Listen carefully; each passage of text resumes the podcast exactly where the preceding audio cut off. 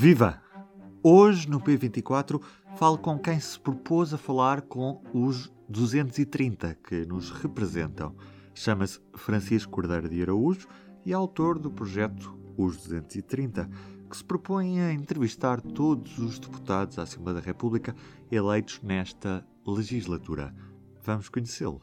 Eu, de forma muito linear e e se calhar um pouco simplista, ou defino-me obviamente como primeiro ser humano, me faz perceber que, que, sou, sou alguém que vive neste mundo e que tem uma preocupação pelo, pelo respeito pelas outras pessoas, independentemente da nacionalidade.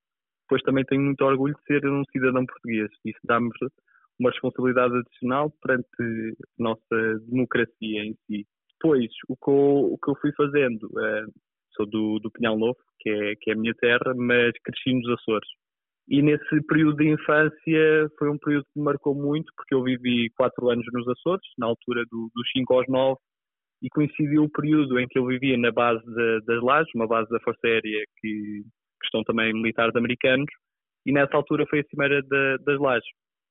E na Cimeira das Lajes, que reuniu o George W. Bush, o Tony Blair, o Aznar e o Durão Barroso para decidir a invasão do Iraque, eu, miúdo, não percebi o que estava a passar, pela idade e genuidade, uh, e lembro-me depois de ficar marcado como é que as decisões políticas tinham tanto peso na vida das pessoas, na vida dos países, na vida do mundo, e tinha sido uma coisa que tinha eh, sido decidida mesmo ali ao lado da minha casa uh, e que eu não tinha noção, foi um pouco um despertar.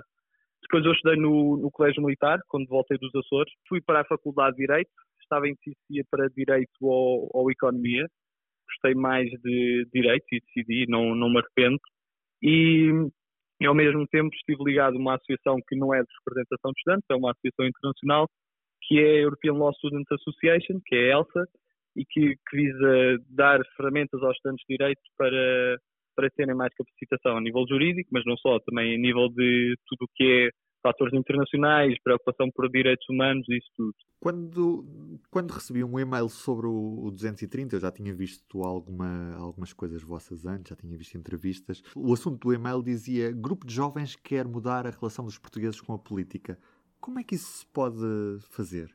Exatamente. Eu, eu quando, comecei, quando comecei isto, planeei em agosto, sabia que sozinho não, não conseguiria ter impacto no, no, país todo, porque podemos ter boas ideias, podemos ter bons projetos, um bom planeamento, mas precisamos pessoas que, que acreditem também no projeto. E então a minha preocupação foi, ok, vou arranjar pessoas para formar aqui uma equipa, para fazermos um bom trabalho, eh, mas tem que ser pessoas que, que não sejam minhas próximas e que não sejam da minha área de formação de preferência. Isto porque senão seria um grupo fechado e seria apenas mais um projeto que não conseguiria abranger o país todo. Então comecei a procurar pessoas, eh, lancei também vários calls, recrutamentos na, nas redes sociais e tivemos imensas candidaturas. Imensas uh, candidaturas, pessoas com personalidades diferentes, áreas completamente diferentes, desde veterinárias, matemáticas, design, informáticas, direito, gestão, relações internacionais, tudo e mais alguma coisa. Foram aparecendo pessoas e neste momento já temos uma equipa de 35 pessoas a trabalhar em, em diversas frentes é trabalhar, por exemplo, também no, no website, na, nas redes sociais, na parte de, dos subprojetos que acabei por lançar também no início, para, de forma pedagógica, ajudarmos as pessoas a compreender o funcionamento da democracia, e isso chamei Democracia 101. Depois também temos um projeto que é o Sociedade 230, em que nós pretendemos dar voz a pessoas, a personalidades da sociedade civil, sejam especialistas em várias matérias, para promover também um conhecimento transversal e um diálogo entre a sociedade civil, para conseguirmos de alguma forma dar o nosso contributo e fazer o, algo que seja serviço público. Uhum. O, os 230 nasce da tua curiosidade ou de uma necessidade real de conhecer quem nos representa? O projeto 230 acaba por nascer de algo que me fazia confusão, de uma necessidade que eu também sentia, não só por mim, mas que via as outras pessoas a sentir. Sobretudo na altura da pandemia, eu noto cada vez mais que, ok, chegou a pandemia, estamos todos muito unidos, porque é normal na adversidade, mas sempre que há uma crise, e basta olharmos para, para a história, quando as crises são algo longas, a sociedade começa-se a dividir. E nós, uh, as primeiras pessoas que nós vamos ter desconfiança são as pessoas que estão a ter decisões com impacto na nossa vida.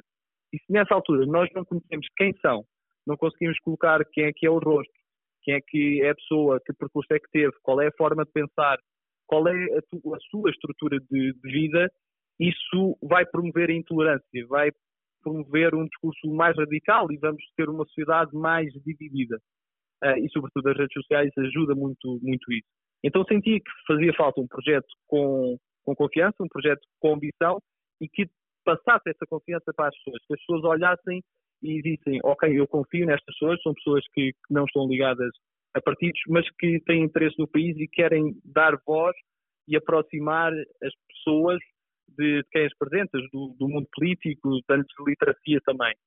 Isto, uh, eu sinceramente acho que seria difícil fazer por parte de, do mundo político a tentar chegar às pessoas. Há várias tentativas, mas é difícil. Às vezes também temos que ser nós a dizer, ok, não vamos ser conformistas, também nós somos sociedade e queremos que isto mude. E então é, conseguimos, e é, foi essa uma das bases do, do projeto 230, é responder uma necessidade que a sociedade tinha, que é a distância, e não acontece só em Portugal, a distância que há entre os cidadãos e depois quem, quem os governa, quem, quem toma decisões por eles. E como tem que haver aqui esta boa ligação para a democracia funcionar, este foi logo um do, dos objetivos-chave fazer face a essa necessidade que, que, a nossa sociedade tem.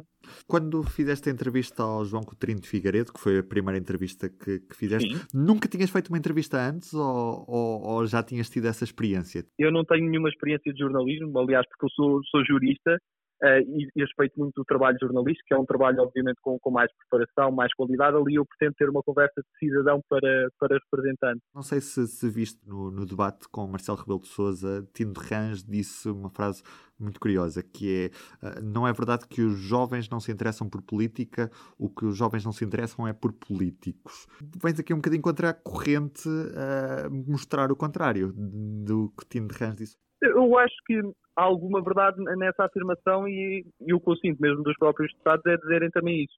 Ou seja, eu sinto que a nossa geração uh, tem, esta geração mais nova, tem muito interesse pela, pela causa da comunidade, pela política em si. E eu acho que às vezes nós não compreendemos o que é que é política e o que é que são os partidos. Os partidos têm um lugar na democracia, mas não são a totalidade da, da democracia. E eu acho que há muito essa falsa percepção que os jovens agora não gostam de política. Os jovens têm interesse política, às vezes não se sentem preparados e estes projetos têm toda a importância nesse aspecto, mas os jovens interessam-se por causas, porque se os jovens, por exemplo, defendem questões como o aquecimento global, questões como estarmos atentos à saúde mental, que era algo que era um, um tabu há uns anos, é porque os jovens se interessam por política. Isto são necessárias coisas políticas para, para mudar e os jovens sabem disso. Agora, não, não acho que os jovens estejam tão ligados e se calhar eh, será um conjunto de alterações que haverão nos próximos anos, porque as mentalidades da sociedade também mudam, não estão tão interessados na vida política ou partidária, mas têm interesse na política. É verdade que ainda há uma abstenção que, que, é, que é assustadora, mas eu acho que cada vez mais os jovens, também por estarem mais preparados, ou sentirem que o que é verdadeiramente a política e a sentirem que terá peso no seu presente e no seu futuro, eu acho que esse conjunto de, de, vá, digamos assim, de ma maior atividade dos jovens vai se notar cada vez mais nos próximos anos, sentir que também lhes dão oportunidades de, de ter voz. E, e, nisso eu, eu percebo perfeitamente que, que, há muito interesse por parte dos jovens pelo, pela vida em comunidade. Acho que não são nada individualistas nem desatentos à realidade que, que se passa. Neste período já tiveste rejeições a algum convite para entrevistas a algum dos deputados ou, ou nem por isso? Não, não. Não, até agora não. Não conto perceber. Eu acho que há uns que não, não estão marcados, mas que, que já tive a oportunidade de encontrar nos corredores da Assembleia da República e até agora não houve um deputado que não desse os parabéns pelo projeto, não reconhecesse que é um projeto que faz sentido em Portugal uh, e por ser independente uh, não vejo razão para não aceitarem porque também não há nenhum partido em Portugal que não defenda que, que os deputados devam ser mais próximos de, da, da população. É, é, algo óbvio na democracia. É, por isso tenho sentido uma, uma grande adesão e não conto que, que haja rejeições. Numa futura revisão constitucional, se existir, um dos temas que provavelmente vai ser eh, muito discutido é o facto de se falar em redução de deputados. Este projeto tenta dar a conhecer um bocadinho melhor cada um destes 230 que ocupam os lugares na Assembleia da República. Qual é, é a tua opinião em relação a isto? Tu achas que, que deve existir uma redução de deputados ou que estes 230 são essenciais? Em primeiro lugar, eu acho que é uma discussão que, que faz sentido a sociedade ter. Ok, quantos deputados queremos ter e porquê é que faz? Agora, não pode ser uma discussão simplista, porque isto tem aqui muita complexidade, perceber porquê é que existem, eh, como é que deve ser feita. Eu, eu estou a tentar não formar uma opinião completa até ao final, porque uma das coisas que eu percebi antes de começar o projeto foi: eu vou despir todos os conceitos que tenho e vou dar a oportunidade a mim próprio de formar as minhas concepções. Porque eu acho que muitas vezes, e nós jovens também cometemos esses erros, fechamos muito e começamos a ter algumas amarras na, na, na, nossa consciência. E eu pretendo, tendo essa liberdade e essa independência e ter liberdade de pensamento, de formar a minha opinião ao longo do tempo. E neste momento acredito que, que possa haver até uma redução, mas mais que isso eu sinto que não pode ser um discurso simplista porque os deputados, e olho, estou, por exemplo, não tenho grande conhecimento do Parlamento Europeu, mas já visitei o Parlamento Europeu, sinto que as pessoas também não têm noção do que se passa lá dentro, dos deputados também não terem grandes condições. E não estou a falar de questões salariais, isso é outra discussão. Estou a falar em termos de assessoria. Temos muitos deputados uh, que, que, não são, por exemplo, formados a nível jurídico, e bem, porque a nossa sociedade não deve viver só de juristas, e contra, contra mim falo, porque eu acho que a política não deve uh, ser de, de, juristas, deve ser de cidadãos, mas uh, sendo um órgão legislativo, obviamente que, que, é importante haver assessoria jurídica. E eu acho que falta mais condições em termos de, de assessorias. Temos, por exemplo, comissões que têm um assessor por uma comissão toda, o que, que é muito precário. O que faz um deputado, um deputado que quer ser bom deputado, que quer trabalhar muito, que tem um trabalho de muita investigação, um trabalho muito burocrático e que depois às vezes pode ter alguma carência de falta de discernimento da realidade por ter que viver muito fechado dentro da Assembleia da República por ter que fazer esse trabalho todo bastidores que não passa cá para fora e que nunca lhe vão dar crédito por isso.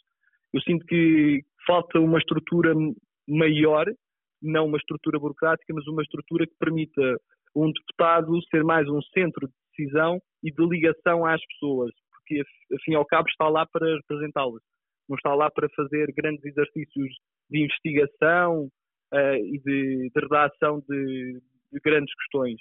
E depois também a própria assessoria de, de comunicação, que, que, às vezes não se nota. Há muitos deputados também não têm contacto com, com o público, são 230 e nem, nem todos têm cobertura mediática, e que faz falta haver essa ligação ao eleitorado.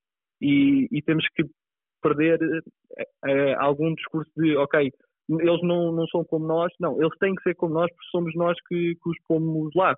Ou seja, tem que ser um, um discurso mais baseado na razão do que, que, na emoção. Mas admito que possa haver uma redução, uma alteração do, dos números, mas até ao final do projeto eu quero ainda tentar formular uma melhor opinião, porque não quero ter algum preconceito antes de, de conhecer tudo. Francisco, foi um prazer ter falado contigo. Muito obrigado e fica o convite também para as pessoas uh, verem o, as entrevistas no YouTube e também. Instagram, Facebook, podcast, Twitter e no site os 230.pt.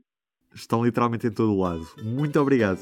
E agora, Presidenciais 2021 no P24.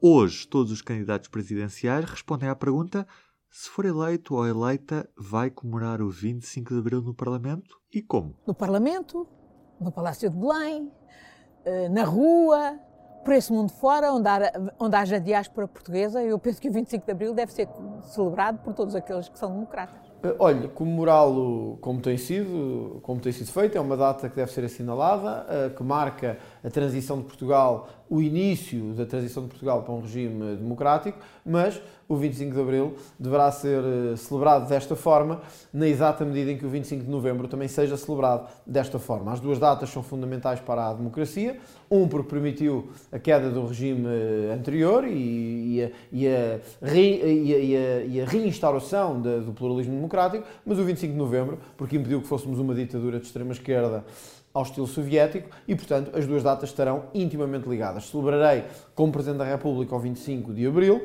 se ao mesmo tempo celebrarmos o 25 de Novembro também no Parlamento, algo que há muito já devia estar feito. Certamente que sim, no Parlamento e nas ruas, junto do povo, onde a Revolução foi confirmada. É, aliás, notável o poder de atração e de mobilização que a expressão popular destas comemorações continua a demonstrar. No Parlamento, dependerá, obviamente, do Parlamento os moldes em que essa comemoração decorre. Uh, certamente serão tidas em conta eventuais recomendações que as autoridades de saúde entendam fazer em função da evolução da situação sanitária. Essencial é que essas comemorações estejam à altura da grandiosidade daquilo que se comemora e, particularmente, num momento difícil como aquele que vivemos, é essencial que essas comemorações contribuam para projetar no presente e no futuro de Portugal a atualidade dos valores de Abril. É por aí que podemos abrir um horizonte de esperança na vida deste país. Claro, prevendo que não há agravamento da situação e mesmo que haja, tal como foi comemorado este ano, a organização depois pertence à Assembleia da República? Sim, claro que irei comemorar e espero comemorar não apenas as conquistas de 25 de Abril, como o reforço dessas conquistas, eh, o direito à saúde, como é evidente, tenho referido, mas também o direito à habitação, a necessidade de maior proteção laboral, a necessidade de termos finalmente a habitação como um dos pilares essenciais da democracia, enfim, tantas áreas que ainda é preciso avançar para cumprirmos verdadeiramente o 25 de Abril. Espero comemorar o 25 de Abril, essas conquistas, eh, porque é assim que também se celebra a democracia. Dependerá das circunstâncias, eh, poderei fazê-lo lá. O que eu não vou fazer é o que foi feito neste ano que passou, eh, de comemorar num contexto de pandemia e, no fundo, conceber as comemorações como uma celebração de uma casta à parte da população em geral. Não, abril, há uma coisa que eu nunca vou tirar, é, é abril do mapa. Há candidatos que pudessem passar os meses do ano, de março para maio, não, abril sempre, porque abril, abril merece ser sempre comemorado. O especial Presidenciais 2021 está disponível em público.pt barra presidenciais-2021 e não se esqueça que diariamente há um novo episódio do Poder Público série Presidenciais. Eu sou o Ruben Martins, até amanhã. O público fica no ouvido.